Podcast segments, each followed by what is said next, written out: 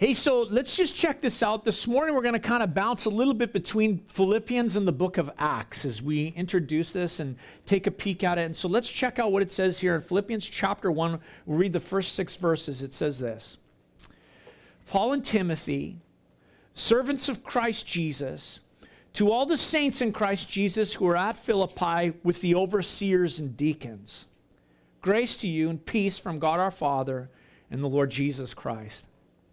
I thank my God in all my remembrance of you, always in every prayer of mine, for you, all making my prayer with joy because of your partnership in the gospel from the first day until now.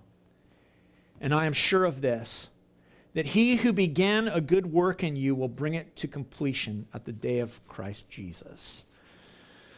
Just Paul's little introduction here. And you know, I was thinking about this. Have you ever well, let me ask you this as we begin to look at this letter to this church in Philippi. Where were you at and what was happening in your life 10 years ago? If you were just to stop for a moment this morning and say, Where was I at? Spiritually, family life, all that kind of stuff 10 years ago. And it's kind of just amazing to consider how life changes over a span of time like that. Like I was thinking about my family, you know, 10 years ago, Isabella's two. She was wearing squeaky shoes and running around this church. Squeak, squeak, squeak, squeak, squeak, squeak, everywhere she went, right? You know, Eli was obsessed with pirates.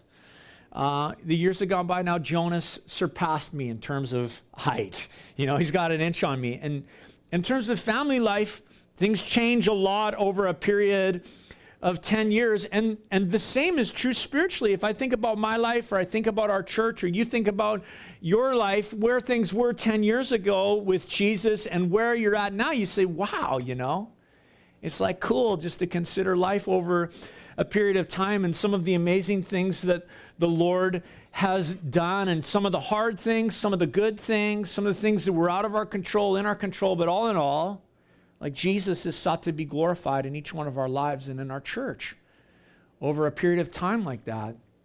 And it's funny because we read the, the first few verses of, of this letter that Paul is writing, and we can see this is an established church. He says to all the saints, to the overseers, to the deacons. He's identifying this is a body like our body. I mean, we don't know how, how big it was, but there were overseers, there was deacons, there was a servant leadership team. You know, the, the church had staff, they were organized, they were functional.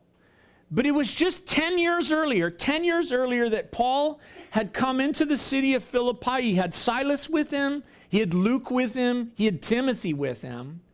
And they came for the first time into the city of Philippi and they began to, to preach the gospel and and when they came into the cities, we're going to see there, there wasn't even a synagogue there. They couldn't even find 10 Jewish men in that city. But in that city, they began to just share Jesus, and people had gotten saved. Jesus had been preached, a church got planted.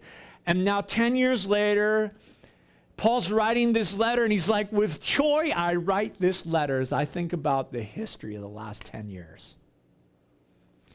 And it's really cool because Acts chapter 16 I'm going to get you to turn there in your Bibles. Acts chapter 16 tells us the story of, of the birth of this church and the work that happened and how everything got started and how they got uh, to this point. And, and we're going to take a peek at this in a moment. But you know, this letter written to the Philippians was actually written from prison.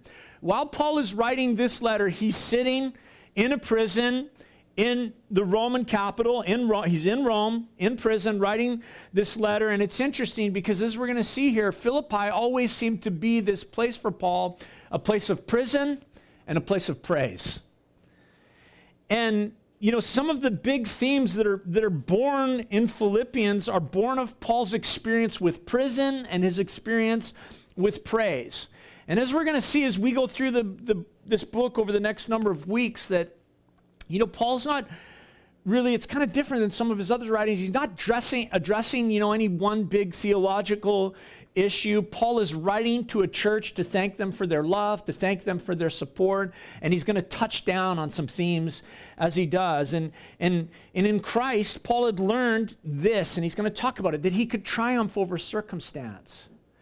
You know, he had learned, as he said in verse 6, that, that he who began a good work in you will bring it to completion on the day of Christ Jesus. These were prison lessons for Paul.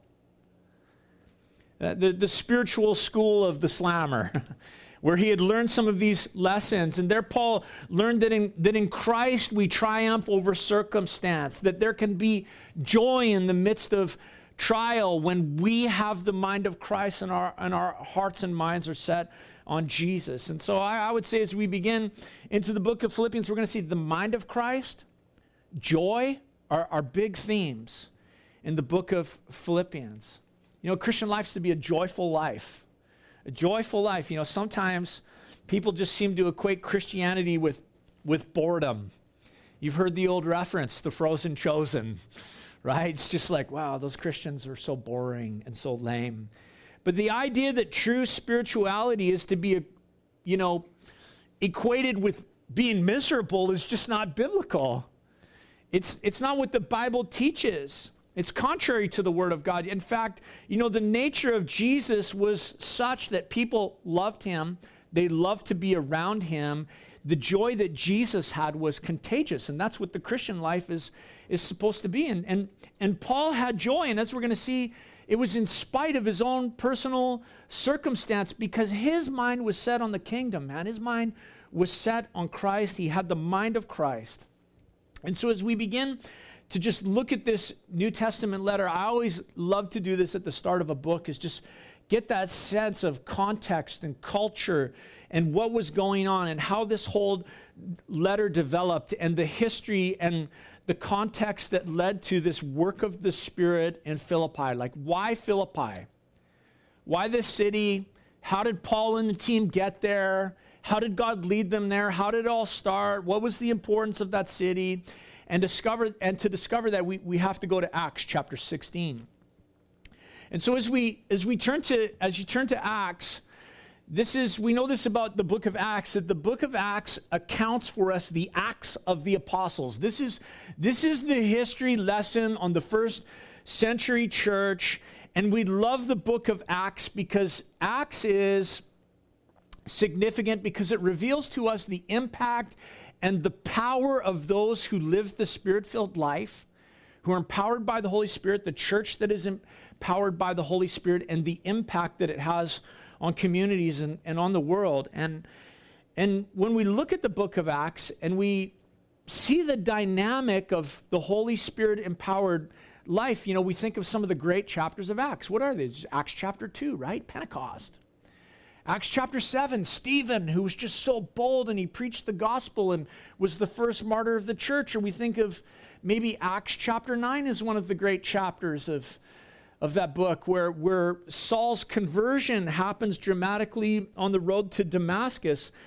And, and so there's these incredible chapters in the book of Acts that tell us history of the church, but one of them that sometimes is really often overlooked is the one that sets up Acts chapter 16. It's Acts 15. I'm going to give you a quick snippet of it. And it's this in Acts chapter 15. It's such an important chapter because the entire future of the church and the purity of the gospel was at stake. As you come to Acts chapter 15, you see the apostles, including now Paul, were about the work of the ministry. They were, they were preaching Jesus. They were planting churches.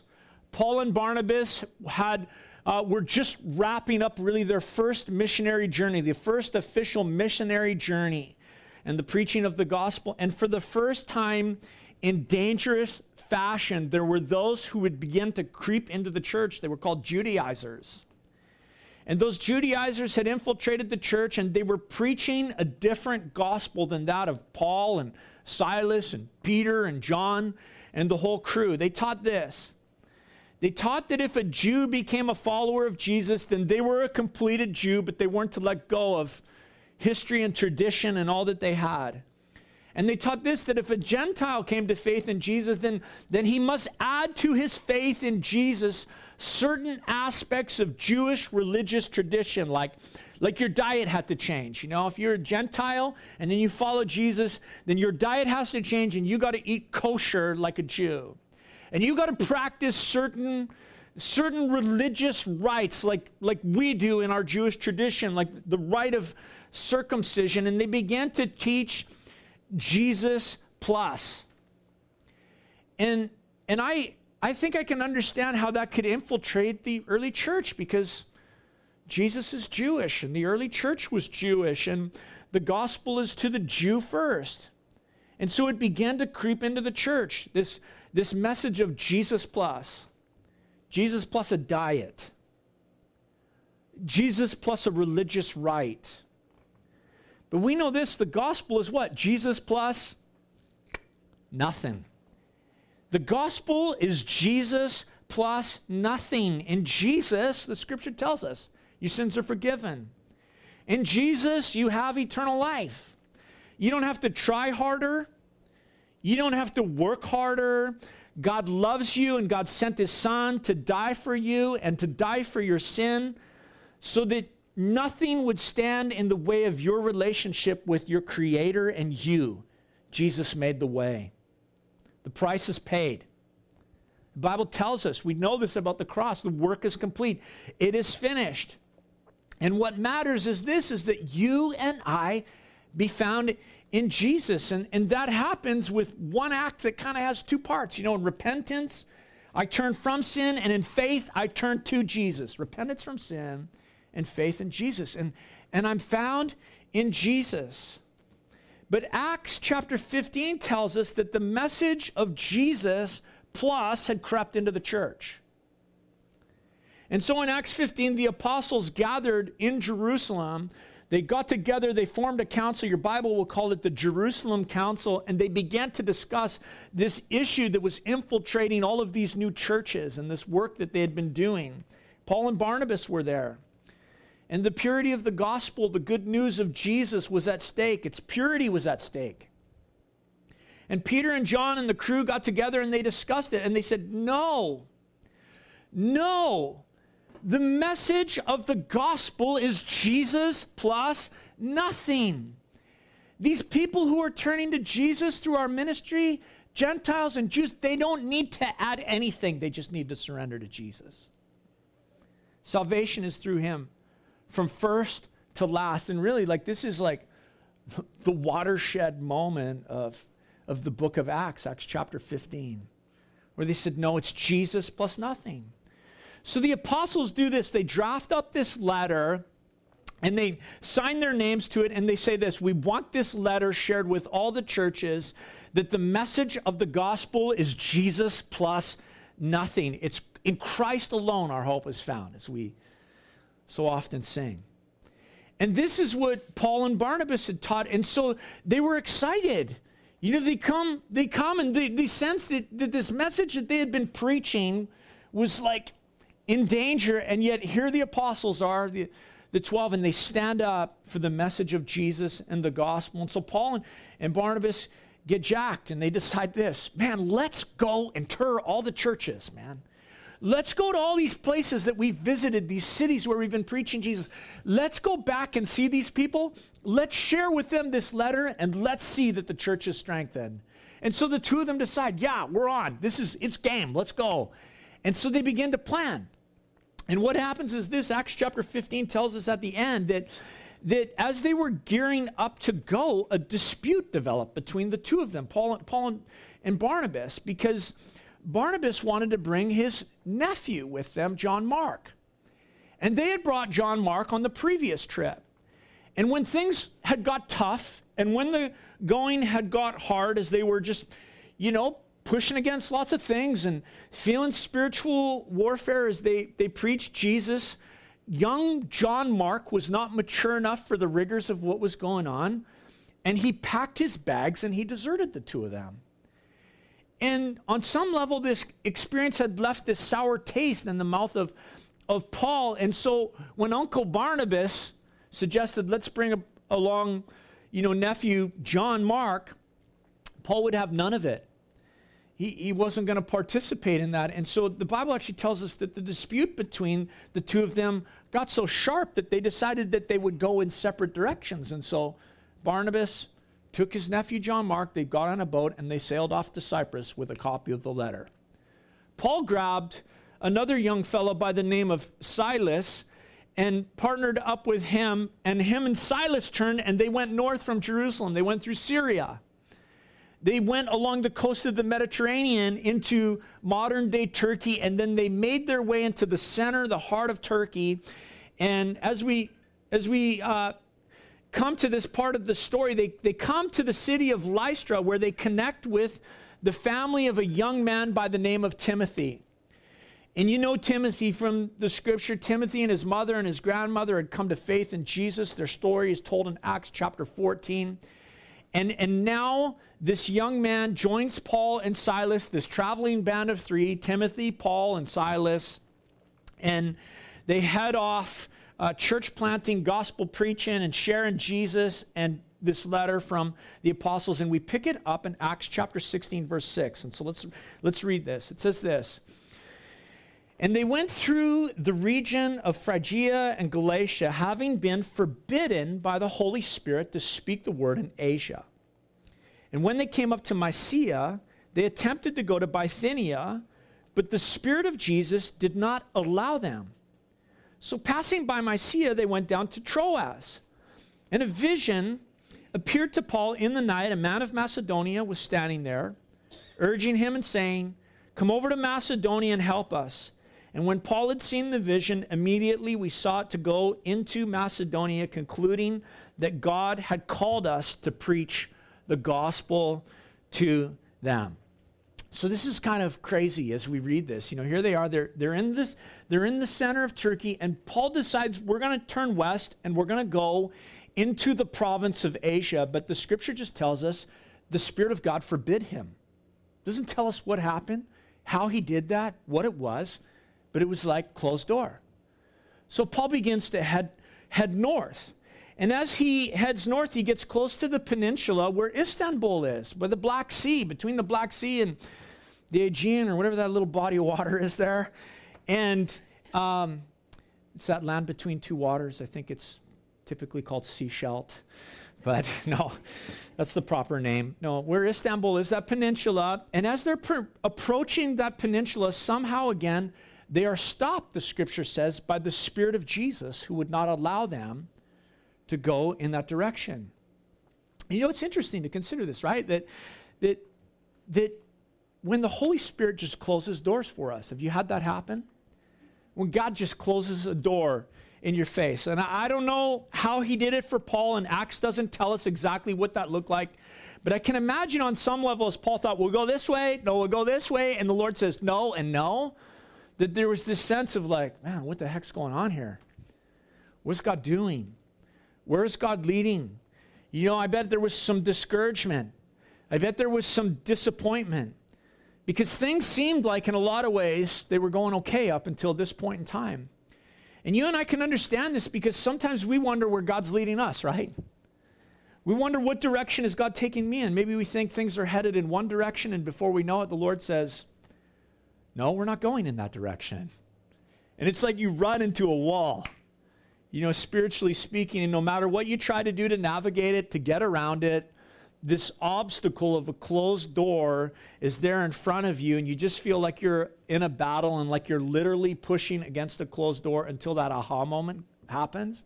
And you're like, oh, maybe God is closing this door.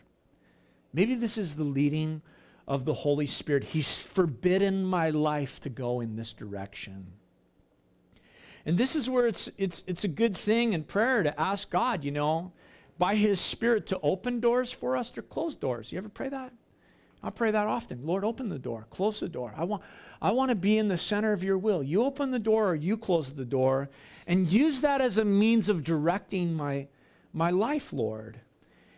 And it's kind of comforting, you know, as I think about this, as, as I think it, and I read this story, to me it's comforting to know that even Paul wasn't always clear the great apostle Paul, didn't always know where the Holy Spirit was leading and how God was directing, and he hit closed doors. And so, you know, I would say this to you and I that, that when you're not sure, you know, when you're looking for direction and you're testing doors, so to speak, ask God, close them or open them, Lord. And in that search for direction, you know, the, the first reference is always the Word of God. You know, God will never open a door that stands in opposition to His Word, to the clear instruction and teaching of His Word. You know, if the Word gives a, is gives a directive and yet there appears to be in front of you an open door, well, then the instruction of the word trumps the appearance of the open door. Does that make sense? And so the open door must line up with the word of God. And so Paul runs into these closed doors. And it's somewhere at this point, Acts doesn't tell us, but it's somewhere at this point where a fourth man joins the team. It's Luke. When we read what we just read there, the, the pronouns actually change for the first time in the book of Acts. It's just kind of interesting. You might even want to write it in, in the reference of your Bible. But, but Luke wrote the book of Acts, and all of a sudden the pronouns change from here on in from they to we. And so Luke, here's Luke. Luke's on the team now. Luke's joined the team. He's got another man with him. And since Luke was a doctor, I, I just sometimes wonder when I consider this, you know, maybe God used a health issue to direct Paul that all of a sudden now he needs a doctor on the team. You know, he, he, needed a doctor on the ministry team all of a sudden, and God can direct our lives. We know this. And one of the ways sometimes he directs us is even through what's going on in our bodies, through health issues. And so, forbidden by the Holy Spirit, it, it became clear why the Holy Spirit was closing doors when, God, when Paul had a vision and God spoke to him in the night and he opened another. And I just think, wow, it's so beautiful how God works that way. He closes one door, closes another door, but then he opens one wide and he gives direction to his servants. And through a vision in the night, the Spirit of God directed Paul to the province of, of Macedonia. Now, to me, that's this is a picture of Paul. He is literally a man who is walking with the Holy Spirit. You know, as we consider some of where the church is just where we've been as a church lately. This is a man who's walking in the Spirit. Joel chapter 2. Your old men will dream dreams and have visions. And here's Paul. God is directing him through a vision. And somehow God communicated to Paul two closed doors, but then in this dream, he revealed to him the opening of another, and it's Macedonia. Now, the most prominent city in the province of Macedonia was Philippi. It was a unique city unique in this sense that it's, that it's a Gentile city. It's, it's in the northeastern area, right at the top of the Aegean Sea, northeastern area of, of modern Greece today. And it was a, a city, though it was Gentile, it had been colonized by the Romans. And it was a popular place actually for retired Roman soldiers. It was like, hey man, when you want to, you know, kick it back, you like it's like moving to the Sunshine Coast. It's like rocking chair life in Philippi, okay? Not quite. But Roman soldiers would settle into the rocking chair there, and it, and it was this place of political power for the Romans in that region. Acts chapter 16 actually says to us it was a leading city of the area, colonized by Rome. You know, as I think about you and I, us, the church, the reality is, too, is that you and I have been colonized, so to speak. We're citizens of heaven. We, we have come under the rule of a king, King Jesus. Of his government and of his peace, the scripture says, there shall be no end. That's the government of our lives, the government of King Jesus. And as part of the colonization of our lives, we make a profession with our lips. We make a, a confession to the one who has conquered our hearts. Jesus conquered my heart. Therefore, my lips make a profession. That's what the Bible actually says has to happen that I believe in my heart and then I confess it with my mouth. What do we confess? What's our profession? What is it? Jesus is Lord. Can we say that? Jesus is Lord. Come on, loud. Jesus is Lord.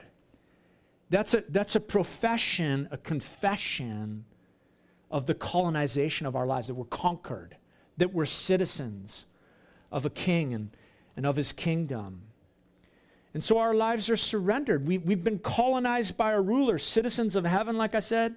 The Bible says we're strangers, that we're aliens in this world, and we're aliens to the culture of this world and its value system because we bow the knee of our hearts to the King of Kings and to the Lord of Lords, who the scripture says sits enthroned above the circle of the earth and yet who graciously comes and he makes our lives, our bodies, his temple, and he dwells in us. And he saved us. He saved us from the enemy of our souls. And we live forever because he lives forever. And so we make the confession Jesus is Lord. Now, the city of Philippi had been colonized. And they had a profession that the people, as a leading city, the people of that city had to make a certain profession with their lips. Citizens of Rome. And the Philippians' confession was this Caesar is Lord. That, that's what that city proclaimed. That's what they said. That's what their hearts believed and their mouths confessed. Caesar is Lord. And you know, when you think about Caesar's kingdom versus in contrast to the kingdom of Jesus, well, you know, Caesar's kingdom used force, used coercion, used social pressure. You know, there was threats that you would lose your life if you didn't bow the knee to, to Caesar, if you did not con- conform to Rome, and Caesar lorded over his subjects, you know. You feel pressure on social media today? Imagine Twitter and Facebook back then, right? Shame and the way that they controlled culture. And, and the Philippians made this confession. They said, Caesar is Lord. Now, the kingdom of Jesus is different the kingdom of heaven, it's totally contrary to the kingdom of Caesar. See, Jesus' kingdom is not based on coercion, it's based on love. Not, not based on forcing anyone to do anything, it's based on the grace of God, on servanthood. Our king laid down his life for his subjects. And Jesus does not use coercion. He says this Whosoever will, let him come. The scripture tells us God so loved the world that he gave. He gave, he didn't take, he didn't demand, he doesn't overpower, he doesn't threaten, he doesn't use tactics of manipulation or social pressure. Now, what did he do? He stretched out his arms on a cross and he displayed his love for us. And he said, I, I give my life for you. And if you'll come and give your life to me, then you'll live forever with me in my kingdom. That's our king. And obviously, those who followed Jesus rejected the lordship of, of Caesar, and instead they freely confessed, not under coercion, they freely confessed Jesus is Lord. Look, when I say that from my lips this morning, when you say that, don't, don't say it because anyone coerced you. You say it because it's the conviction of your heart. Jesus is Lord. And you know, this is really why, you know, eventually the Roman Empire had to, ki- you know, in their minds, had to kill so many Christians and martyr them and, and persecute them because they refused to profess Caesar as Lord. And instead, they proclaimed another kingdom. They've proclaimed an empire that was greater than that of Rome. Pax Romana is the lie of history. There's no Pax Romana at the end of a sword. And so these subjects of Jesus' kingdom said, Jesus is Lord. And the head of Rome had to rise against it. And so let's imagine this situation for a little bit. Here's Paul, closed door forbidden by the Holy Spirit. Jesus did not allow them in. And then God does this Paul, open door. That's a beautiful thing when God opens the door. And this wasn't Paul's first rodeo, you know, not his first missionary journey. This was an open door for new territory for the kingdom of heaven. This was the first time that the gospel, this is what we sometimes miss when we just read it in Acts and we don't see it. This was the first time into the heart of a Roman colony. This is King Jesus on the march for his glory and for his name. And Jesus said this He said, I, I will build my church, and the gates of hell will not prevail against it. And when Jesus told his disciples those words, he, he expressed in, in, the original language, the original language expresses the idea that his disciples would not be doing ministry and preaching Jesus while on the defense. using the sports analogy, but that the kingdom and the ministry of the kingdom was to be on the offense. They were going to plunder the gates of hell. They were going to go right to the gates of hell and snatch those who were lost. And so, you know, as we read this and as we consider the book of Acts and what's going on, I'm going to tell you this Philippi was the big leagues, man. This is no minor ball anymore, no minor hockey. God said, no, closed door, closed door. Boys, it's time.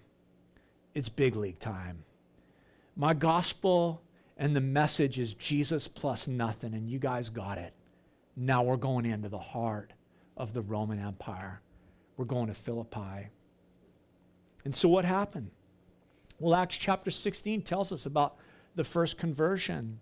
Lydia, I'm gonna, I'm not, we're not going to read it all over this morning, so I encourage you to go home and read it. But I'll tell you this in, a, in any city, the instruction for the Jewish people was this they could not form a synagogue and a body of believers unless they had 10 Jewish men. And so, as Paul comes into this city, his first move was always this he would go looking for the synagogue, right? He would go looking for the Jewish people who already knew the scriptures so that he could preach Jesus to them. But as he comes to this city, there isn't even a synagogue. This is a Roman colony. There's not 10 Jewish men there. So they hang around the city for a few days, and what we read is this is that that you know, and I have to think maybe for that, I was thinking about Brian and Phil, you know, planting Kamloops. And sometimes the discouragement that comes with just, you know, trudging away. And I imagine Paul and the boys had some discouragement here off the uh, off the hop, but they what, what we read in Acts chapter 16 is this is that they, they ventured outside the city gates on the Sabbath, and I guess it was a common thing in that culture was that, that people would gather by the river, believers in God, for a place to pray. And so Paul and the guys went out there and they found a, a, a group of women out there and they began to share Jesus with them. And Acts chapter 16 tells us that God opened Lydia's heart that there was this woman named Lydia. She was a rich businesswoman in the city, and her heart was opened. And the Bible tells us that she was a worshiper of God, but now the door of her heart was open for her, her to hear the gospel, to, to hear about Jesus. Now, to me, that's an interesting picture an open heart. An open heart. See, the gospel, the gospel of Jesus Christ is for open hearts, not for closed minds. If you want to know who Jesus is, you have to open your heart to him. And then he will transform your mind. And, and we know what the scripture says, like I've quoted with, with one's heart, we believe, and with our mouth, we confess. And let me just ask you is your heart open? You, you, might, be, you might have been sitting here on a Sunday 10 years ago. Maybe following Jesus is new to you. Is your heart open? Is your heart open to Jesus? You know, there are signs that reveal to us whether the heart is open. You read, you read about Lydia, and we see certain things about her as God opened her heart. You know, she was willing to receive the word of God that was taught to her by the servants of God. She was willing with an open heart to confess the name of Jesus. Jesus is Lord. She was, she was you know, another sign of her open heart was her, her love for the fellowship of people, the people of God. You know what she did because her heart was open? She opened her home. She said, Man, you guys are visiting this city. This is a big city. Come and stay. Let me provide for you. Come and stay in my home. And, and she invited Paul and Silas and Timothy Luke to stay with her and to eat at her home, and she provided for them so they could do ministry. I would say this willingness to share personal resources for kingdom work, man, that's signs of an open heart. This Lydia, she received the word, she received the servants of God, she confessed Jesus, she was willing to share what she had, she had an open heart. And let me tell you something about having an open heart. An open heart will open doors. An open heart to Jesus will open doors for ministry. You know, it's interesting. We've been talking about open doors and Paul facing closed closed doors and then an open door. Let me ask you is your heart open to the leading of the Holy Spirit? because an open heart will allow him to open doors for ministry. And Paul was led to an open door through a vision in the night. And so, you know, I would just say to you, as us, as followers of Jesus, to our, to our body that is here, you know, we need to beware of being disobedient to what God is calling. We need to be aware of being disobedient to the doors that He's opening. We need to be aware of being disobedient to any, you know, heavenly vision or dream that God's given us that would lead us into, you know, new realms of serving Jesus and new spheres of ministry and into deeper waters with Him. We want to have open hearts towards Jesus and towards the leading of the Spirit. And Paul had an open heart. Paul had an open heart and he stepped through an open door, and guess where God led him? God led him to someone else with an open heart so he could share Jesus. Open heart, open door, open heart. The kingdom grows. And so Lydia was the first convert, and, and she was a, a wealthy businesswoman in the city, and she brought Paul and Silas and Timothy and Luke into her home, and she provided for the ministry while they were there in Philippi. Now, that, that seems like nothing, but if you stop and think about it, it's, it's miraculous provision for these servants of God. Think about it heavenly provision for a ministry team. They're totally trying to navigate their way through a new city and preach the gospels.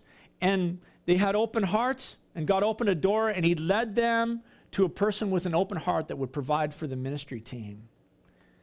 Now, Acts chapter 16 tells us it was somewhere in that that whole time and that whole season that, that uh, a slave girl began to follow Paul around. And this slave girl was possessed by an evil spirit. The scripture said she had a spirit of divination. And her masters would use this spirit that was in her to, to tell people's fortunes, and they would rake in the finances off, off this, this young girl. They, they were exploiting her and making a fortune off her. And so she began to follow Paul around and the team, and she began saying, These men are servants of the Most High God. And I'm sure it was like nice for the first time or something like that, a little bit of recognition. But then after that, it just got to be this annoying thing as these guys were cruising around and sharing Jesus with people. And so finally, in his annoyance with this distraction, Paul turned to this girl and to this, to this uh, spirit, and he said, I command you in the name of Jesus to come out of her. And the spirit came out, and she was free. The problem was this that the masters had lost their source of income. And so when they realized what had gone on, they did this. They, they seized specifically Paul and Silas. Luke and Timothy got away. They seized Paul and Silas. They, they stirred up the city they dragged these two men into the marketplace where they tore their clothes off them and then they beat them. The scripture says that they beat them with rods and they gave them a severe whooping. It says they, they were beat with severe blows. And then, after they had pound, pounded them and inflicted these blows on them, they threw them into the prison, the, the jail cell there in Philippi, for inciting trouble in the city because they set a demon possessed girl free. And the jailer was told this you, you keep these men safely and don't let them get away because we're going to deal with them. And so the jailer put them into the innermost part of the cell there in Philippi, and they there they were they were shackled and their their feet were fastened in the stocks and now, for this jailer, as a Roman jailer, he was responsible for these prisoners. You remember what we know about culture and history with the tomb of Jesus and the guards that were in front of uh, the tomb. That if the seal on the tomb was broken, those guards paid with their lives. They got away because the Pharisees slipped money to buy off that whole situation. But here, this, this jailer's in the same situation. If these prisoners should escape, then he's going to pay with his life. And so Paul and Silas are tossed into this jail, and it's crazy. Now, again, we think about this. We go, God opened the door for ministry. The Spirit led Paul and the team to Philippi, and where are they led now? Into prison, into a jail cell. The Lord took Paul and Silas. Really, I would say this if we read it rightly, the Lord took Paul and Silas to those who were sitting in the deepest of darkness, in the shadow of death. The Spirit led Paul and Silas through circumstance to those who were prisoners. Prisoners in more ways than one. The demon possessed girl was a prisoner, she got set free. Now, Paul was led to more prisoners right there in the jail cell. And in the, in the prison cell, Paul and Silas were there themselves. They had bleeding backs. You know, they had aching limbs and arms, and they're bruised and, and they're beaten. But look at me with Acts chapter 16, verse 25. It says this about midnight, Paul and Silas were praying and singing hymns to God, and the prisoners were listening to them. And suddenly there was a great earthquake, so that the foundation of the prisons were of the prison were shaken, and immediately all the doors were opened, and everyone's bonds were unfastened. Now that's awesome. Like we read this, like like, man, we can't just skim over that, can we? This is an incredible story. They're in the heart of a prison, they're worshiping God. At midnight, God just shakes the foundations of that prison. The, the, the shackles fall off, and what happens to the doors? The doors open. Every door opens, it tells us. Every door. I mean, the Lord took Paul and Silas to those sitting in the deepest darkness, in the shadow of, of death, and they're praising God. God miraculously works. There's this earthquake, and we read that the prison doors opened and all the shackles fell off. I just love that. I love this picture that's for us in Acts chapter 16. And I think about these guys, you know, like Boy, I bet there's people come out of prison, they've been locked up for a while, and they sing when they come out. Because anyone can sing when you escape prison. These men sang in prison. And I just think, you know, only the grace of God could make an individual sing under such circumstances. These, these men sensed that they were in the center of God's will. And the prisoners heard them as they worshiped Jesus. And, and you read this and you have to recognize this is why God allowed all this to happen. This whole circumstance, so that, that these prisoners in, the, in chains and in bondage and locked up would hear these men praising God. And, and as they did, everyone's chains were loosened. That's the picture. The chains were loosened like the demon possessed girl. The chains were loosened more than just physical chains, spiritual chains. Open doors led to what? Open hearts and chains loosened. Let's read on. Acts chapter 16, verse 27. When the jailer woke and saw that the prison doors were open, he drew his sword and was about to kill himself, supposing the prisoners had escaped. But Paul cried out with a loud voice, Do not harm yourself, for we are all here. And the jailer called for lights and rushed in. And trembling with fear, he fell down before Paul and Silas. Then he brought them out and said, Sirs, what must I do to be saved? That's the best right there, eh? It's like, wow, that doesn't get any easier, evangelist. What must I do to be saved? Okay. Verse 31. And they said, change your diet and get circumcised and believe in the Lord Jesus Christ. No, no. They're not going to corrupt the gospel. What do they say?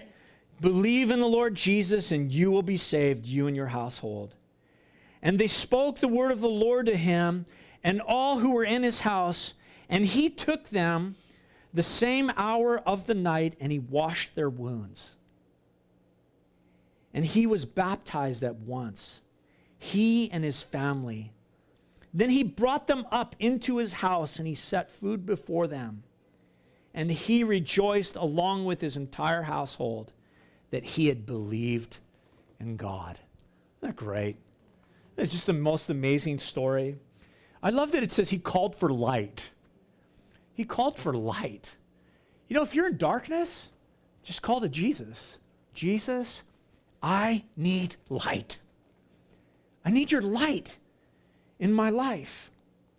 And you know, these it's just this amazing story. And, and I, I think, you know, you know, I was reading as I was studying, and, and I just thought this was so true that, that healings and miracles in the New Testament are usually, usually associated with evangelism.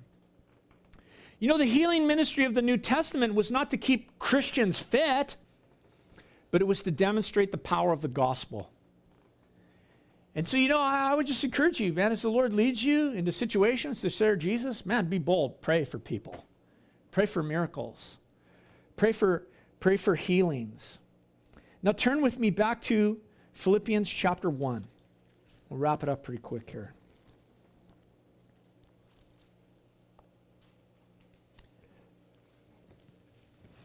The man gets saved.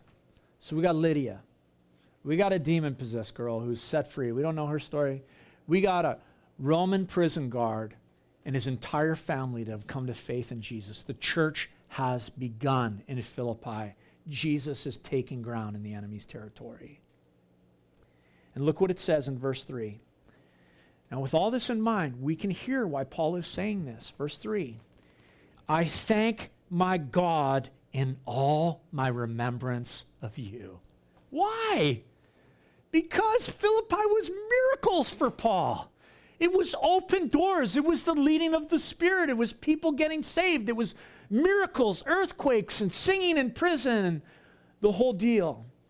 I thank my God in all my remembrance of you, always in every prayer of mine, for you all, making my prayer with joy because of your partnership in the gospel from the first day until now.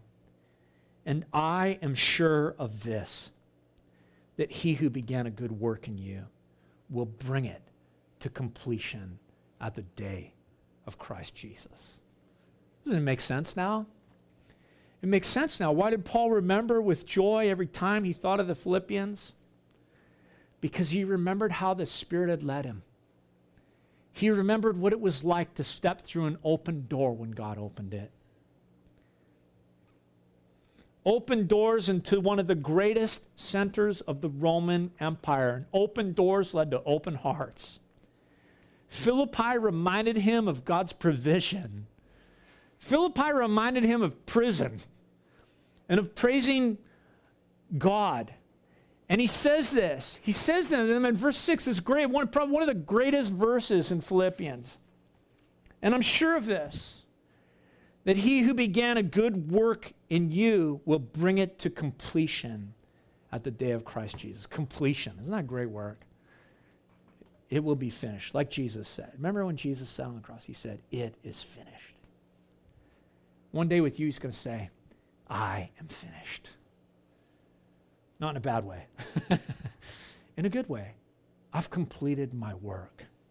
Now come, be in my presence. And it's interesting that, that when we consider when we consider Paul, like I said, Philippi for him was a place of prison and it was a place of praise. He, he'd gone from prison to prison. Where is Paul sitting while he writes this letter to the Philippians? He's sitting in Rome. He's sitting in stockades with a Roman soldier sitting right beside him. It's funny how 10 years can go by and you find yourself in the exact same spot you were 10 years ago. That was Paul, sitting in another prison cell. And we read about that in Acts chapter uh, 21 through 28 that he had gone through a legal nightmare, man. Held in prison here, traveling to Rome, you know, making his appeal to Caesar, being shipwrecked, you know, under prison guard here and as a prisoner here. And finally, God had led him to Rome. And there he is in Rome now as he pens this letter and he's chained to a guard. He's awaiting trial, and, and this time the Lord has led him where? To the true heart of the Roman Empire. To the true heart, to Rome. And this time, where's he going to preach the gospel? Well, history tells us he preached the gospel before Caesar. Before Caesar, and And as he sits and pens this letter, what he doesn't know is will Caesar befriend him or behead him? Was the latter. And I just think about this, you know, here's Paul. He could be writing this, you know, depressing, discouraged letter to the church in Philippi, but in spite of his circumstances, Paul had joy. He said this I know God's going to complete his work in you. I think about you, and my, my heart is, is full of joy. I think, I think that actually his joy was not based on how he felt, but his joy was based on how he thought he had the mind of Christ. And he's going to call this church to have the mind of Christ. You know, it's been said God can change your heart, but he won't change your mind. But if you'll change your mind, he'll change your heart. Change your mind, and he will change your heart. And so here it is this Philippian letter. 10 years has passed. And it's just amazing, like I said, to consider what God does over a period of 10 years and how he works in the heart of his people. And here these believers are. They're, they're Christians, they're following Jesus. I'm sure in Philippi, just like life in Gibsons, sometimes mundane and humdrum. Or sometimes they were just like pressed under the pressure of life, paying a mortgage and feeding a family and trying to live for Jesus in the midst of it. And they had responsibilities. But in the midst of all that, Paul's going to say to these guys, Man, when I think about you, I, I have joy in my heart, and I'm going to encourage you have the mind of Christ and let people detect the joy of God in your life. That's what he's going to tell this church. See, joy comes through having a mind set on Jesus in the midst of whatever life brings. And you know, many in our culture are just totally obsessed with the pursuit of happiness, you know. Happiness and joy are two different things, aren't they? And and you know, many don't find in this life what they're looking for and and the problem is really this they're, they're, they're searching for happiness instead of being found in Jesus and having the mind of Christ. You know, I get the impression about Paul as he's, as he's sitting there chained to a Roman soldier. He was not seeking happiness. What was he doing? He was seeking Jesus, and God brought him joy because he was, it was a spiritual joy. It was something from heaven. And so he says to this church as he encourages them, just as he opens up, I'm sure of this. I am sure of this. I'm sure of this. That he who began a good work in you will bring it to completion on the day of Christ Jesus. There's Paul. He's arrested. You know, when God arrests a man, when he arrests a woman, he wants all of you. He wants your whole life. He wants the whole person, the whole man, the whole woman. Where's your joy? Is your mind set on Christ? Look, if you open your heart, He will open doors and He will lead you to open hearts. Amen?